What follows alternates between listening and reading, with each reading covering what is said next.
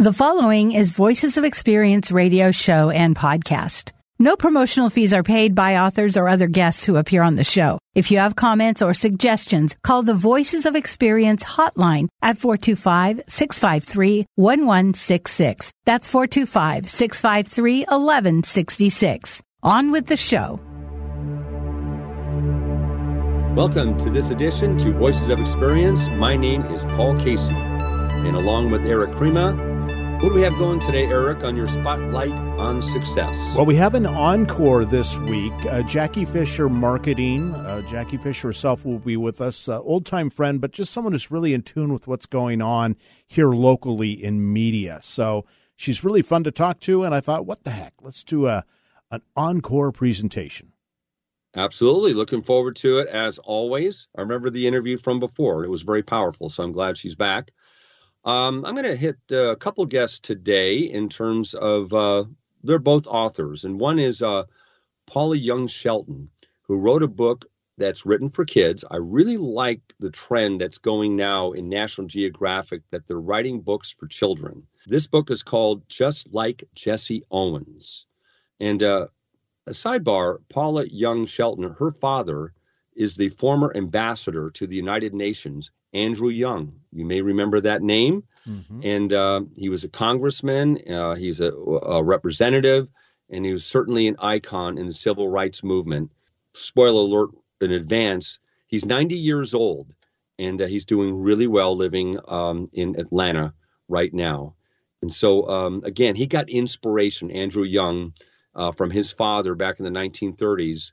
And um, the biggest message that his father always said to him inspired Andrew Young don't get mad, get smart. Nice. And that's what really got Andrew Young focused in civil rights. Also, ESPN and National Geographic teamed up together with author Eric Swig to write a book that will help kids improve their math skills. It's called It's a Numbers Game Football Teaches Math Behind the Sports.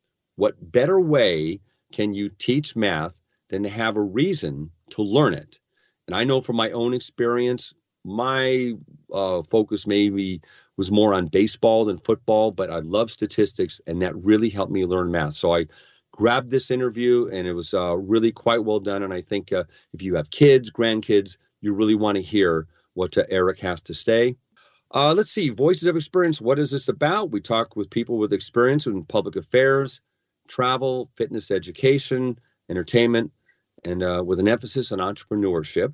If you want to call into the Voices of Experience Message Center, you can call it 425 653 1166. Leave your comments about the show, anything you'd like to hear, whatever that may be. If you have anything that you want us to get on the air, we will get it on the air if you, you want us to do so.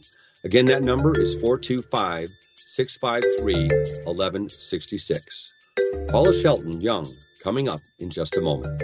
Where would you love to live? Have you explored today's market? When I spoke with Heather Ramos, she instantly put me at ease. I'm Coach Debbie from Story U, and I recommend Heather to first time buyers or dream home shoppers and everyone in between. Let Heather's experience lead you to a perfect location and style, and all within your budget. Contact Heather Ramos at Keller Williams. That's Heather Ramos at kw.com. Andrew Young, civil rights icon, former mayor of Atlanta, congressman, and ambassador to the United Nations, and his daughter, Paula Young Shelton, an early childhood educator and author, teamed up together to deliver an oral history about a very special day in Andrew Young's childhood that changed his life forever. The result is a book called Just Like Jesse Owens, written for children ages 6 to 8. Now, as a boy, when a local chapter of the Nazi Party instigated racial unrest in their hometown of New Orleans in the 1930s, Andrew's father told him that when dealing with the sickness of racism, don't get mad, get smart. To drive home the idea, Andrew Young Sr. took his family to the local movie house to see a newsreel of track star Jesse Owens racing toward Olympic gold. The lesson focus on the finish line. Jesse showed that working harder and smarter was better than fighting. My conversation with Paula Young Shelton. Jesse Owens obviously is about the book that you've written, just like Jesse Owens. From what I understand, your father's father and your father really used Jesse Owens as somebody to teach you and other people that they've had influence throughout the world. And kind of a, just a brief backdrop is that uh, Jesse Owens, of course, uh, was in the 1936 Olympics. And uh, right. at that time, he uh, was actually Hitler was trying to showcase the superiority of the Aryan nations. Jesse Owens had Correct. other ideas. Can you tell us about that? right. So this is a story from my dad's childhood, and when he went to his father to ask him about racism, my grandfather's response was to take him to see Jesse Owens run in the Olympics. They would show it at the theaters on the movie reel tones. And um, so they went to a segregated theater to see Jesse Owens win four gold medals in front of a white supremacist. And basically, my grandfather's message is racism is a sickness, and you deal with it by proving them wrong. And so you want to pass this on to other generations, and that's why this book, just like Jesse Owens, it is directed towards children, correct? It is for young children, and it's a way to spark conversations about racism and also to help children to learn that it doesn't matter what other people think about you, that it's important for you to pursue your goals and focus on what you want to accomplish, just like Jesse Owens. So, and one of the messages in, in the book and, and what your grandfather and father have had to say that live by don't get mad, get smart. Not get even, but get smart. That was kind of something that they right. passed on. Could you elaborate on that some? Sure. You know, my dad grew up in a segregated, uh, very diverse community in New Orleans. And he was, you know, a scrawny little kid, and my grandfather knew he wasn't going to be able to fight his way out of every conflict. So he taught him to respect people and to talk to them and to listen. And those are the lessons that have really guided my father through his 90 years on the planet. That you have to listen to other people and be able to share your ideas with them in order to bring about change.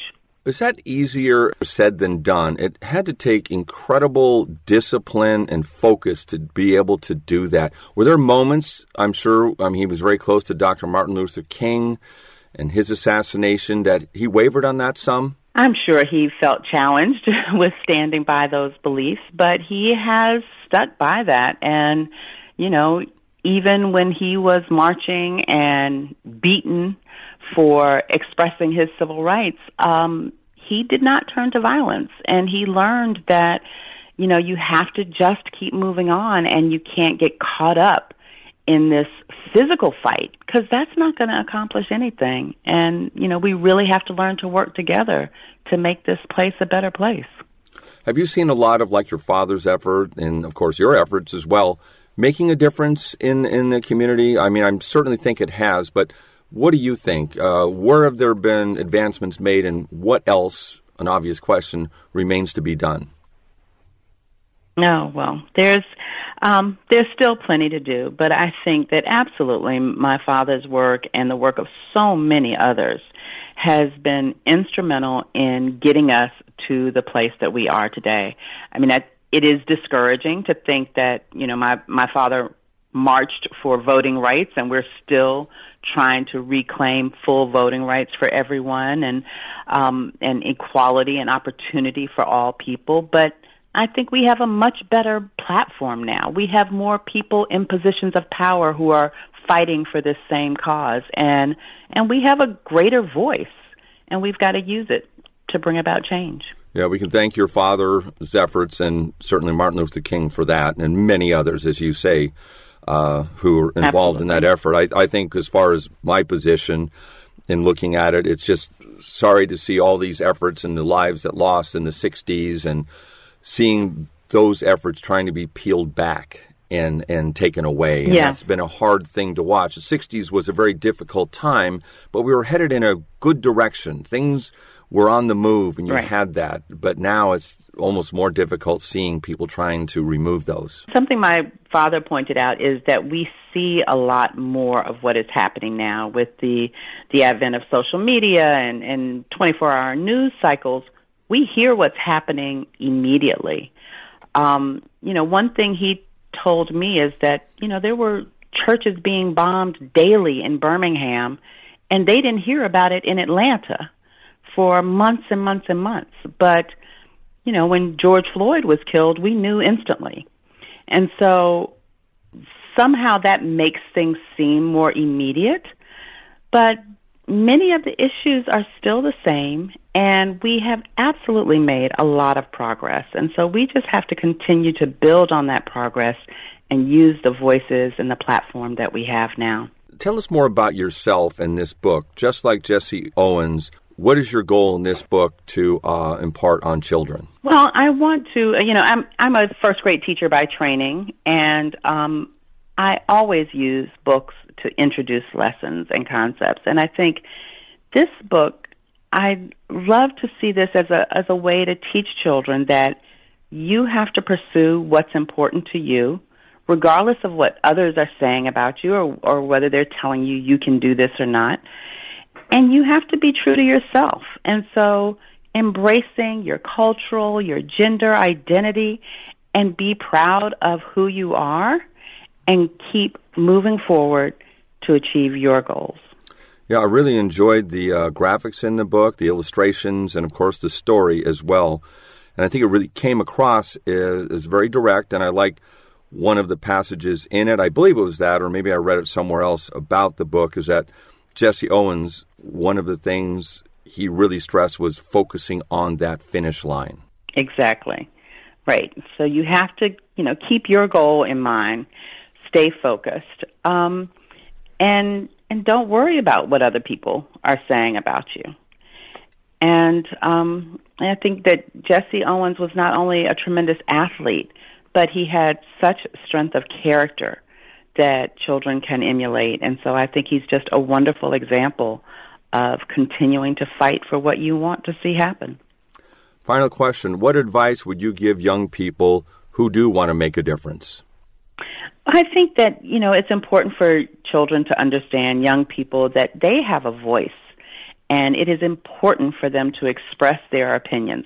Always being respectful and listening to adults, but not shying away from expressing your own opinion. You know, young people were at the heart of the civil rights movement. It was the Children's March in Birmingham that turned the tide. It was student activists that were in the sit ins and the freedom rides. So we want to embrace this these young people being activists and fighting for what they believe in and, and really support them. So I think children should just know they have a voice and they should express it. How is your father doing? He is doing great. We just celebrated his 90th birthday in March, and um, he told us he has about 10 more years of work ahead of him, so he's not slowing down yet. Well, good for him. Again, a great admiration for that man, and of course, you. You're following up in his footsteps. Keep up the great work, and uh, appreciate what you've done for our country. Well, thank you so much. It's been a pleasure talking with you. You too. My thanks to Paula Young Shelton. The book is called Just Like Jesse Owens by Ambassador Andrew Young, as told to Paula Young Shelton.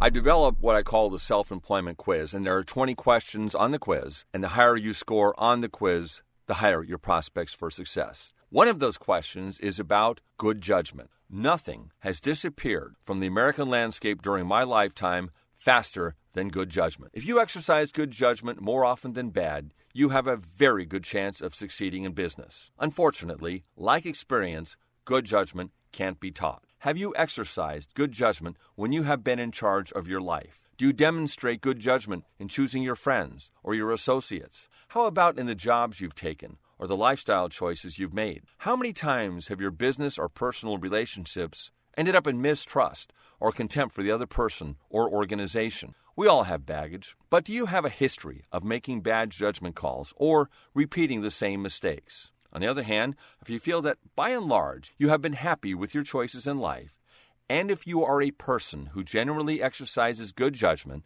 there is a very good chance that you will succeed in business. Bottom line, you can read all the books, including mine, about self employment, and visit all the websites about succeeding in business. But your success or failure will always circle back to whether or not you can exercise good judgment when you need it.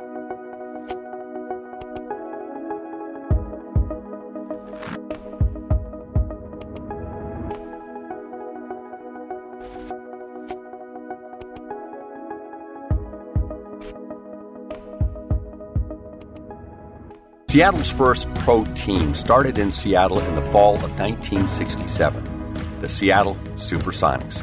I can't tell you how excited as a young boy to have a pro team in Seattle. We had finally joined the big leagues. Of course, there were other major league level teams that have come and gone since then. Seattle Pilots came in 1969, gone in 1970. The Seattle Mariners, the Seahawks, the Storm, the Sounders, the Kraken, they've all come since that time. But the first voice in the region for pro sports was Bob Blackburn, and he was just referred to as the voice. He called Sonic games from 1967 to 1992 when he retired. Maybe not so voluntarily, but that's a story for another day. He passed away in 2010. I had an interview with Bob Blackburn in 1997 in a segment that was called Profiles of Experience on Kixie, he came to the studio where we did this interview. On this morning's U.S. West Profiles of Experience, we are very fortunate to be talking with Bob Blackburn. The name Bob Blackburn is synonymous with professional sports in Seattle. The Supersonics was Seattle's first professional sports franchise and began playing in the Seattle Center Coliseum during the season of 1967-1968. Therefore, the first professional pro sports announcer in Seattle was Bob Blackburn, who began broadcasting Sonic basketball from the very first game. 25 years and 2,325 games later, Bob retired from the Sonic microphone. How about your uh, uh, looking at players? What would, uh, what, even not necessarily Sonics, any type of players that your favorite over the years you were broadcasting? Well, it's, it's very difficult to, again to pick out favorite players because you start doing it with your own team and you're going to, to you're going to miss forget somebody, people. right? Yeah, I, I mean there, I there's certain guys, there are certain people that obviously stand out in your mind through the years. Lenny Wilkens stands out in my mind because of the class individual, because of his great talents as a player and his ultimately good talents as a coach. Gus Williams stands out in my mind as the guy who was perhaps the key leader with the Seattle Supersonics to their championship. So those those are a couple of guys right there. And of course, uh, Jack Sikma. Uh, I tell you, the members of the championship team, I have a soft spot in my heart for all of them because every time they have a reunion and get together, they always call up the old voice of the Sonics and invite him to participate. I didn't score a basket or get a rebound for that team, but I did their broadcast, and they still regard me as part of that team, and I think that's wonderful. Did you get a ring or something for the championship? Yeah, I see it right yeah, there. it's wearing right nice. there. They gave you that. That's 1979. That was the year. 1979. It has Blackburn and the Seattle Supersonics, their logo on one side, the NBA logo on the other. The top of the ring is in the form of a basketball, and it says World NBA World Champs. That's great. Did uh, you have, let's say, a fondest memory in broadcasting of all your games? If I were to go to fond memories or great memories, it would take a book. But obviously, I think, Paul, if I were to take the fondest memory, it has to be the instant when the buzzer sounded and Gus Williams threw the ball high in the air and the horn started honking out in the Northwest and the Sonics had won their first ever uh, NBA championship. Yeah. It was just a special euphoric feeling at that moment that I have arrived. I have been the broadcaster, the radio TV broadcaster of a team that is now known as the not just the NBA champs, but really basically the world champions. They say it right on the ring here. Sure. And I think at that moment there were there were many other very pleasant moments of great instances of great plays that I remember, uh, but that has to be the top. I'd say a personal satisfaction for you was in 1970 was the year that you broadcast the NBA All-Star Game throughout the 70, world. 74, we did the NBA Okay. All-Star Game. Well, actually, I, I had done some worldwide broadcast, or, or at least uh, uh, major broadcast on NBC prior to that, back in the late 60s when Oregon State played in the football, uh, the Rose Bowl football game against Michigan. I did the uh, broadcast for NBC at that time, which went, coast to coast and worldwide. So I haven't done a lot of what you'd call national type broadcasting, but. Uh, do you have an incident uh, in broadcasting that wasn't so pleasant? There have been a lot of times when I was the sonic announcer that I was also my own engineer. And I'll never forget the time that one time somebody in Chicago, we were broadcasting on the sidelines, and somebody reached down and they had the, they, they had the lines, the electric lines going out from the side, and some people in the stands could reach down. Somebody reached down and pulled the plug out. Well, I didn't realize where that plug was. And here I am trying to broadcast, and I finally, I'm talking into a dead mic. Everything, everything has gone dead and I'm talking into a dead mic. Is this in the hmm. middle of a game or just oh, prior this is during play-by-play. Play-by-play, This is okay. during play-by-play. And Right. the next thing I got a call, you're off the air. Now I have to, as the engineer, I have to go find out what's wrong. So I'm in a panic situation there for a moment. I mean, moments like that used to be, I think that's one of the moments, one of the times that led to my ultimate heart surgery in 83, frankly. That kind of did it. That and paying for six, six kids through 26 years of college. that kind of adds up. well, speaking about salaries and money, uh, one player's salary today is the entire team, 12-man team of the Supersonics in 1967. Twice as much as the entire team in the 67 season. Exactly. We hear a lot about that's destroying the sport or it's not good for the sport or whatever. What's your feeling on that? Well, to me, it ultimately is going to destroy the sport. I, I hate to say it. I, I, I don't care what sport it is. But to me, the ticket prices for going to ball games now for all sports are getting so far out of reach of the common man. And to me, the common person, the average person, the blue-collar worker has been the person who has supported sports so well in the stands during the years. And now, because of all the executive boxes, the sky boxes, what have you, it's becoming a corporate type participation. You don't see the same Sonic fans out there that you saw 25 years ago, for, or 28 years ago when the when the team started. It, It's a lot different thing, and ultimately, ultimately, it has to take its toll, as far as I'm concerned. The golden goose uh, can only lay so many golden eggs, and, and I think that it has to stop one of these days. I tell you what, it's going to stop too, and I think baseball is going to be the first one to see it when some teams go bankrupt. And that's the voice, Bob Blackburn. My thanks again to Bob Blackburn for that interview. I still enjoy listening to that. Again, he had the voice. But more than that, you can hear the love he had for the game itself. And I do believe he just really enjoyed people. On a personal note, I attended Newport High School in Bellevue, where the Blackburn family, many of them went to school there, and Beth Blackburn was in my class. A delightful person because she came from such a delightful family. One other note he mentioned the average guy at the end of the interview not being able to afford going to an NBA game. I did a quick check. The average cost of the price of a ticket when he said that was about $35. Today, $211. You just received some startling news. You're going to need brain surgery. But the doctor also says your prospects for total recovery are excellent. The doctor is very confident with his prognosis. He's performed hundreds of similar surgeries during his career. Who would you choose? This doctor or another doctor who's never performed this type of surgery? If the doctor who's performed similar surgeries is your choice, then experience is important to you. That's what Voices of Experience with Paul Casey is all about. People with experience in their chosen fields. Topics explored including public affairs, self-employment, travel, health and fitness, history, and adventure. Welcome to this edition to Voices of Experience. My name is Paul Casey. Voices of Now, I spoke Experience is simulcast on AM 880 KIXI and 1150 AM KKNW on Wednesdays at 3 p.m. Voices of Experience is also rebroadcast on Kixie Sunday mornings at 11 a.m. Visit voicesofexperience.com and take a five minute self employment quiz. The higher you score on the quiz, the higher your prospects for success. That's voicesofexperience.com.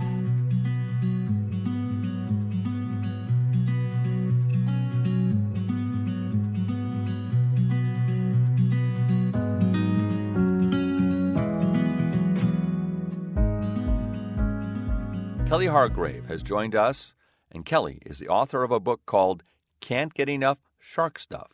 So if you have a child or grandchild, this may be an interesting book for them to peruse. Uh, it addresses some of the myths and realities about sharks, and it comes with some exciting games, hands on activities, and even shark jokes. Here's one of them What do young sharks play at recess? Are you ready? Tide and seek. Okay, I promise that's the last one. So let's get to it. The first thing that I wanted to know is where does Kelly live? Yes, I'm in Colorado. You don't have a huge shark problem in Colorado, but you're fascinated by sharks. no. Oh, absolutely, yes. We're in a, I'm in a landlocked state, so you know the most water uh, around here is probably the glass that I'm drinking right now. so it's real easy for you to say not to fear sharks, but you're in the middle of Colorado. Yes, yeah, I know. Not a fair statement, right? But I did grow up on the East Coast. So I grew up in Virginia, and I, I did grow up going to um, the beaches of Virginia and North Carolina.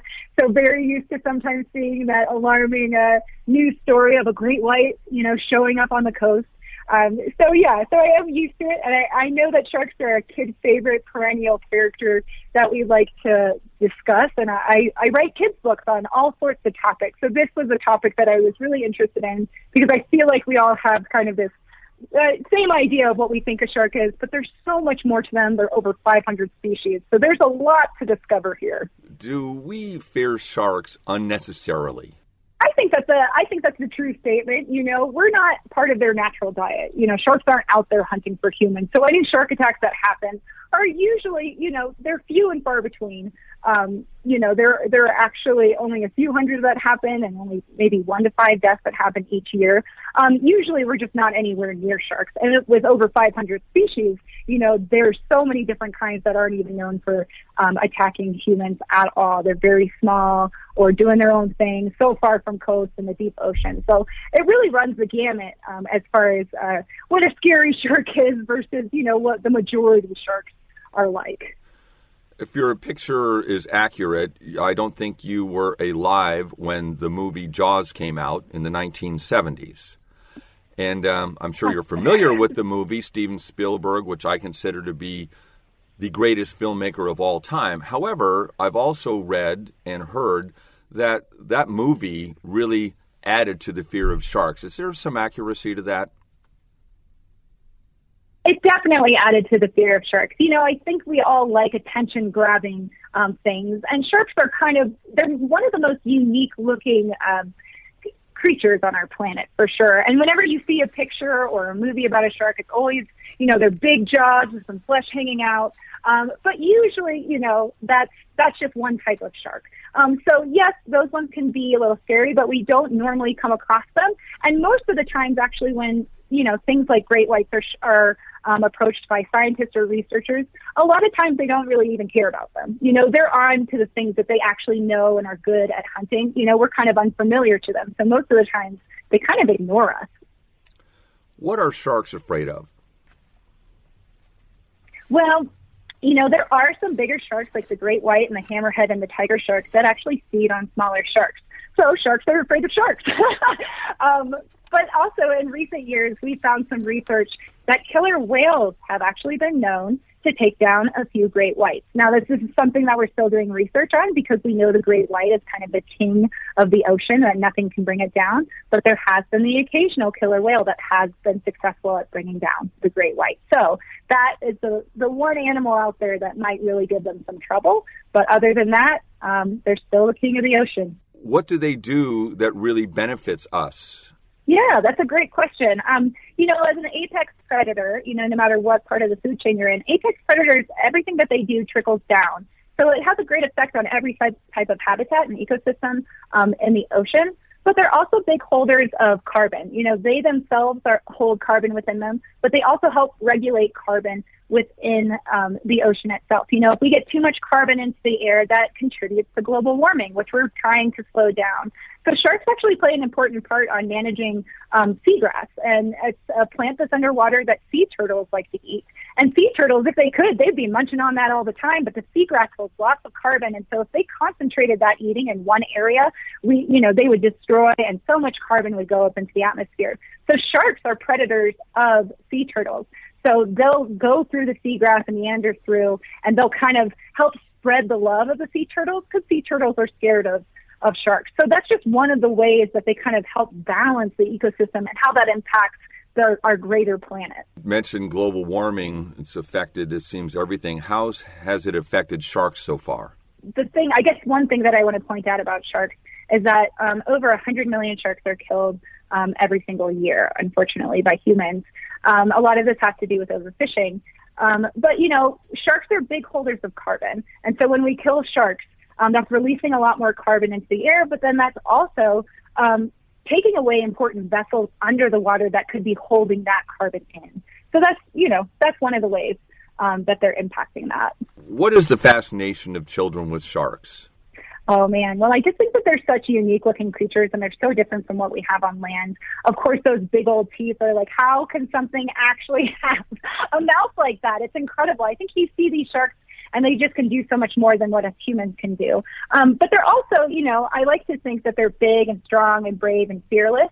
And some kids can kind of identify with that and kind of look up to that in a way. You know, they they they move through the the ocean with such determination and and fiercity. Um, and I think that that's that's something that we could all use a little bit of. What specifically came about your interest in sharks? I think knowing that they're a kid favorite and they have been covered, you know, in a lot of books. Of course, a lot of books have covered sharks before, but I think knowing that there's such a variety of sharks, you know, I was just so amazed and so in love. I fell in so in love with sharks researching and talking to shark specialists for this book because there's such a variety and so many different characteristics. They look different, they act different. Each one has something different and cool to offer. So I really, really had a good time researching that and bringing those, the most fun things to light for kids to engage with, to keep them reading, to keep them learning, and and and really feeling invested in protecting sharks. What other uh, children's books have you written? Oh, well, I've written quite a few with National Geographic, a lot of them. Um, this has been the first one that actually really kind of spans or dives into one specific topic. But as you know, um, National Geographic is really great at bringing a variety of topics to kids. Um, I've worked on their Weird But True series, which is a fan, you know, a kid's favorite, where we just cover all sorts of things like travel and technology, robots, space, animals, and we put it all into one book but in really bite-sized pieces that just blow their minds. So those are the type of books that I've worked on before. And I actually do have another one that will be coming out with them called The Big Book of Wow that's coming out in November, which will be really exciting and cover some of those topics that I just mentioned. Um, so yeah. Well, good for you. Before I let you go, um, what uh, brought your passion about writing? Where did that begin? Oh gosh, well, I've been writing um, for a really long time. I mean, when I was a kid, I was an avid journaler. Um, I just wrote about everything I saw and felt. Um, and I really, you know, I really just enjoy using my imagination. And I think specifically when it comes to nonfiction, it's just been so amazing to be able to learn so much that's um, almost fantastical about our own world. And that's why sharks are so cool because they're kind of, I think that they're the closest thing we have on this planet to superheroes. They just have all these amazing um, attributes to them. And just the, the more time you spend on something, the cooler they become, you know, and I think you can say that about pretty much anything on our planet. Just take a closer look and you'll be surprised what you learn. And I really like to inspire that in kids. Spoken like a true journalist. Thank you, Kelly, for your time. uh, thank you so much for having me. I had a great time. You too. Bye now. Okay, I lied. I said the shark joke that I told at the beginning of the interview, which is in this book, would be my only joke. Well, I just can't help myself. Here's the second joke What is the shark's favorite country? Thinking hard about this? Are you ready? Finland. And again, my thanks to Kelly Hargrave. And uh, for the jokes, you can blame her, not me. I just read the jokes. So those are Kelly's jokes or someone else's with National Geographic. The book again is called can't get enough shark stuff. All you need to do is Google Kelly Hargrave, and that's spelled H A R G R A V E, and you can find out how you can get a copy of the book. And she is also an author of a number of other children's books. One more time Kelly Hargrave, H A R G R A V E. At Big Brothers Big Sisters Puget Sound, one youth, one mentor, plus one moment can unlock limitless potential. When you sign up to become a mentor with Big Brothers Big Sisters, you are matched one on one with a child in your community, a child with big potential. Hundreds of local youth are waiting. Be there for one of them. Big Brothers Big Sisters Puget Sound. Sign up today at mentorseattle.org. That's mentorseattle.org.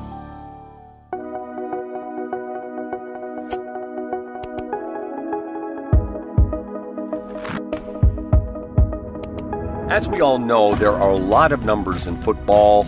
Every tackle that's made, rushing yards, interceptions, field goals, etc. You can go on forever. And numbers actually is a very much a part of every sport there is out there. National Geographic Kids and ESPN teamed up to create It's a Numbers Game. In this case, it's football, to teach kids how digits and math factor into a football game. I spoke with author Eric Zweig, and he submits that watching or playing football can increase math skills. Makes a lot of sense. And that's what attracted me to this interview. Why did you write this book? Why did I write this book? Um, I've done a couple of books for National Geographic. Funny, the first one was just a very small, simple kind of higher, quick and dirty. They told me pretty much, you know, practically like on this page you're going to do this, on that page you're going to do that, and it was it was quite simple. Mm, the next one was was a little more involved. It was a new series they were setting up, so I guess I didn't have a lot of rules. We we kind of made up that one as we went along. And and I'm a big sports fan. I always have been. And it's funny with that one was about soccer, though I'm not a big soccer fan. So that one I was a little nervous about, but we went ahead with.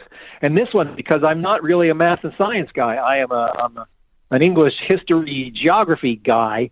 I was a little nervous about taking this one on too, but it, it's fun. I mean, I, I like the history of sports. Football has such obvious numbers connections. And honestly, at first they told me, you know, list the statistics and stuff that that counts as numbers. It wasn't as mathy as it evolved to be. So I was I was happy to jump on at that, and you know, I I found my footing around the the math as well. And as you say, I, I think it's it's educational without being obviously educational. It's mostly a book about things that I think you know the kids who are going to want to read about it are are already fans of, and if uh, we can teach them something new, then that's a bonus. Have you seen any evidence that it has, let's say, for kids and the focus that they are obviously interested in sports, but it has had an effect on their uh, math and, and their skills in that area? Well, this is actually the fourth book in this series. Um, there was, but the first one was basketball. There's also been a baseball and a soccer book. So my, I, I feel like I'm sure National Geographic doesn't just blunder into these. Like they must have had an idea that this was a a market that needed to be served, and and b was something that what kids would find valuable. And I have to think that with the books they've already done, that's been the case. Because I I kind of asked that question too to my editor at one point. It's like, well, are kids who like football going to be put off by the math, and kids who like math going to go, I don't care about football? But but it seems like these books are doing well. I mean, I, this one this one as we're taping this today, this is just coming out today, so there's no evidence yet what this one's doing. But I think the basketball one's been out for a couple of years, so I, I think they must be happy with it. But you know, they don't share that sort of information with me. I'm just the author.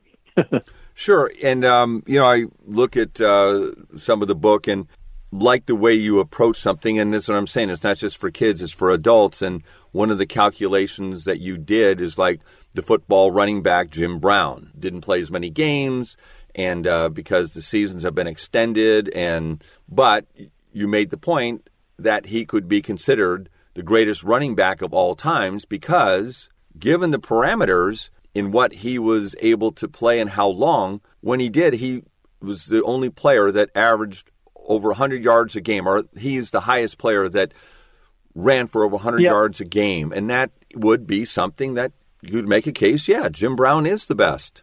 Yeah, and, and it's that. I mean, that I didn't. I don't think I actually knew that until I started reading up on him some more. That he he still, after all these years, I mean, he, I think he retired in 1967, so he's been out of the game for for 45 years, 55 years.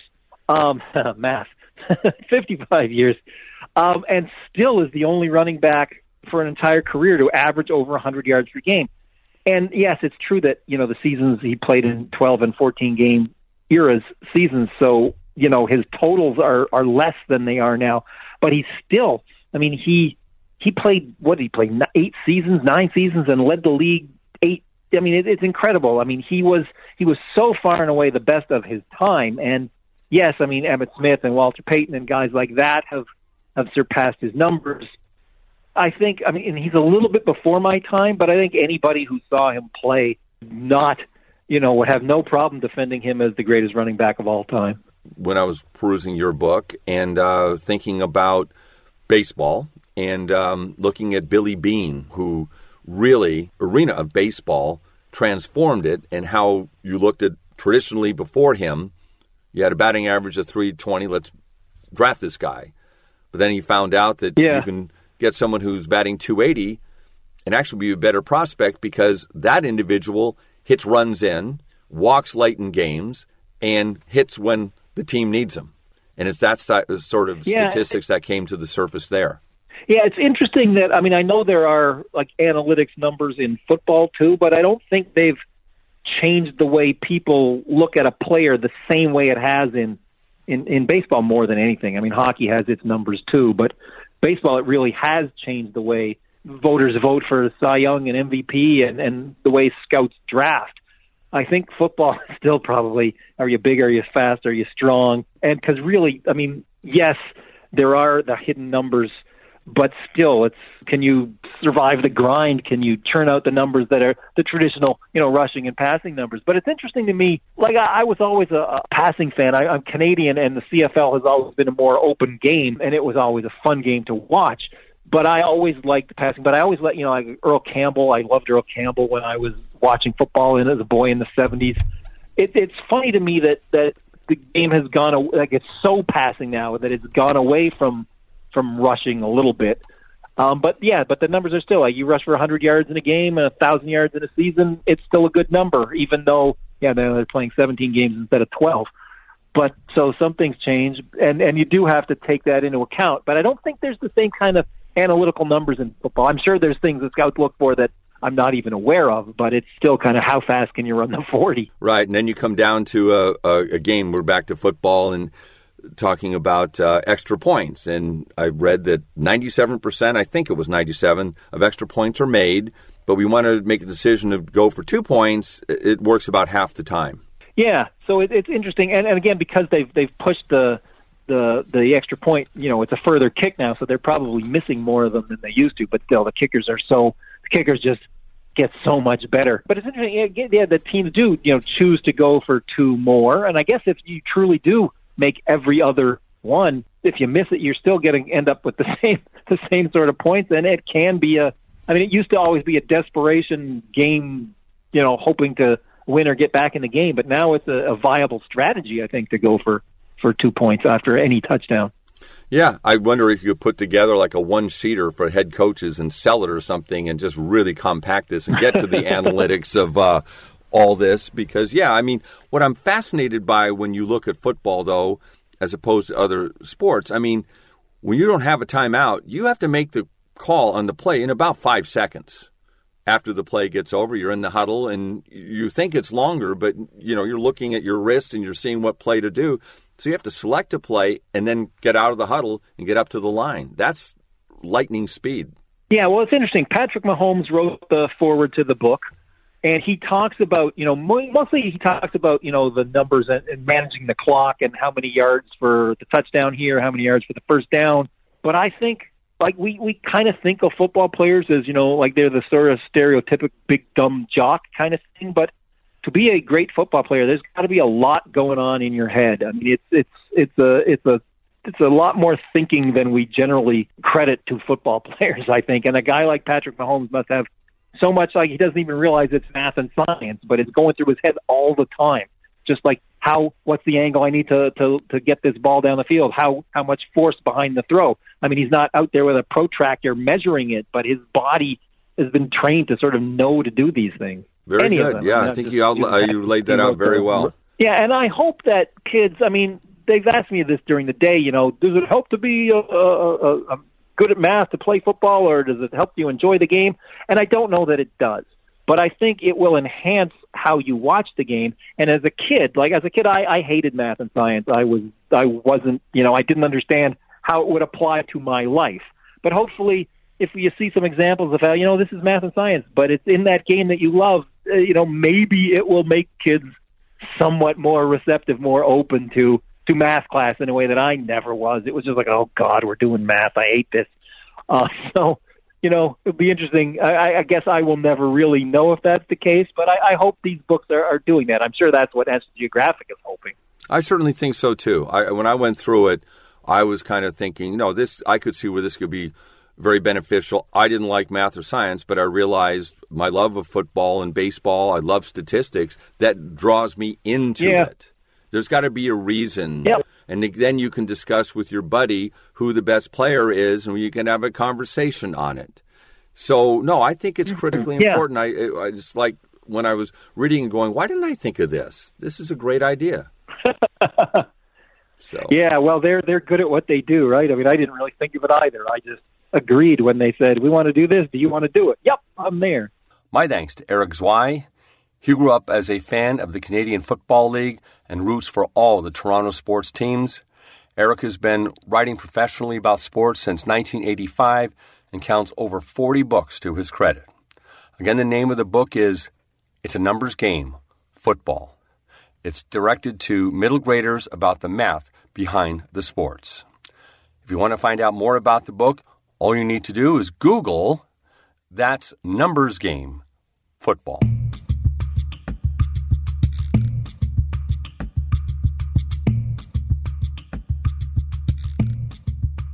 And welcome to this edition, this week's Spotlight on Success. I'm Eric Krima in the studios here with Jackie Fisher. Anyone that spent a lot of time in radio knows this name. She is owner of Jackie Fisher Marketing and Media.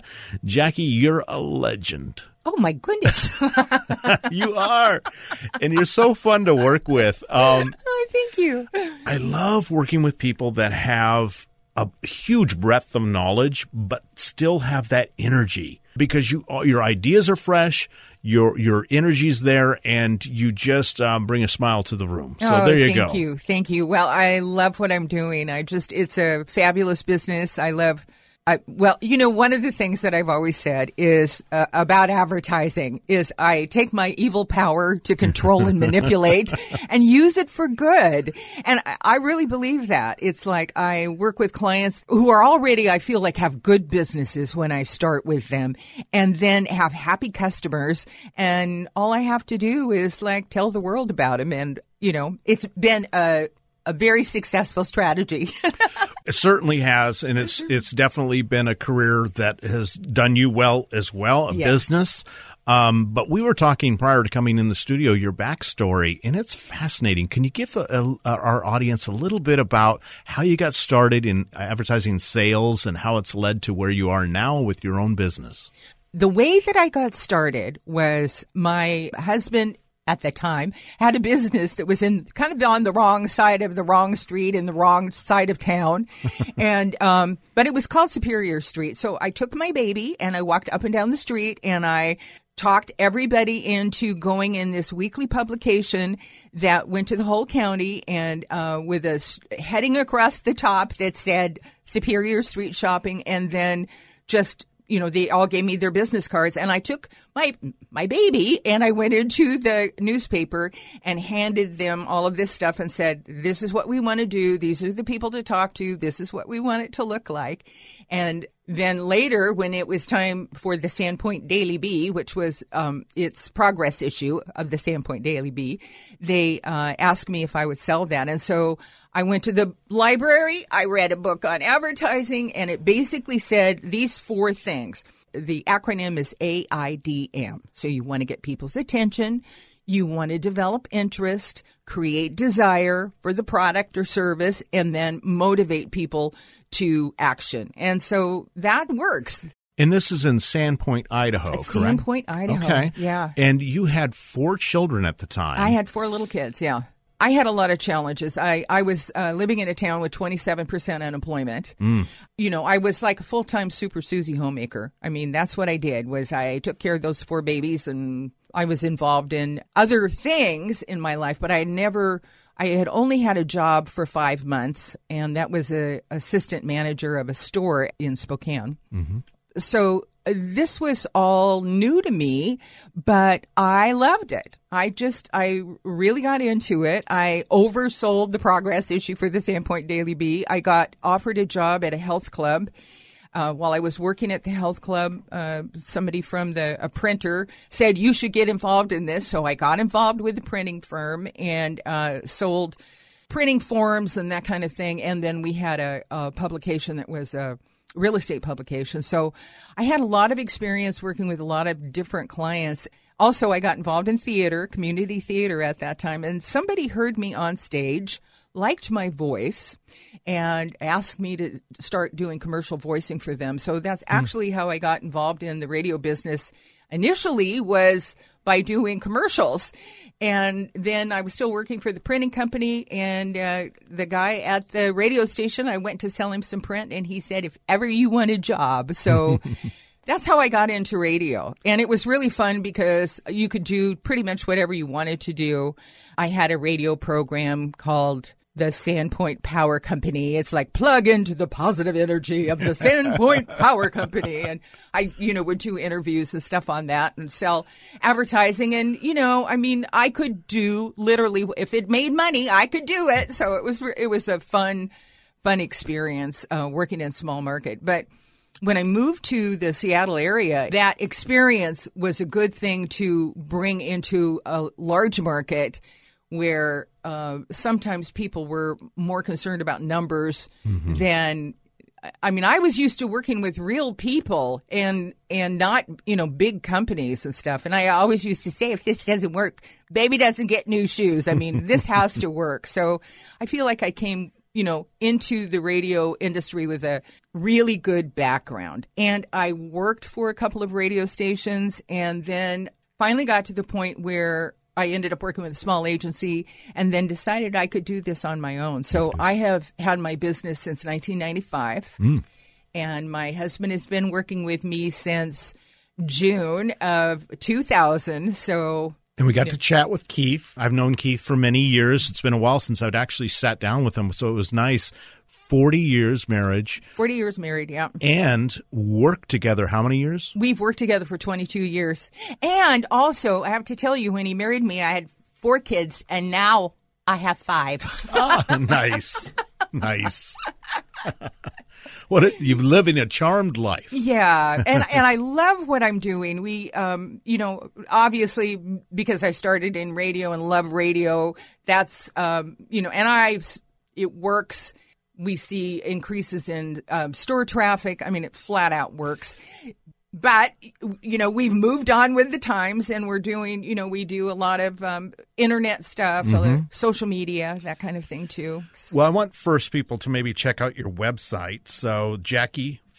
JackieFisherMarketing.com, right? Yeah. Jackie, J A C K I E, FisherMarketing.com. Look at the website, but then also just call. Can they call that 425 number? Yeah, sure. Okay, Absolutely. 425 670 3818. That's Absolutely. 425 670 3818.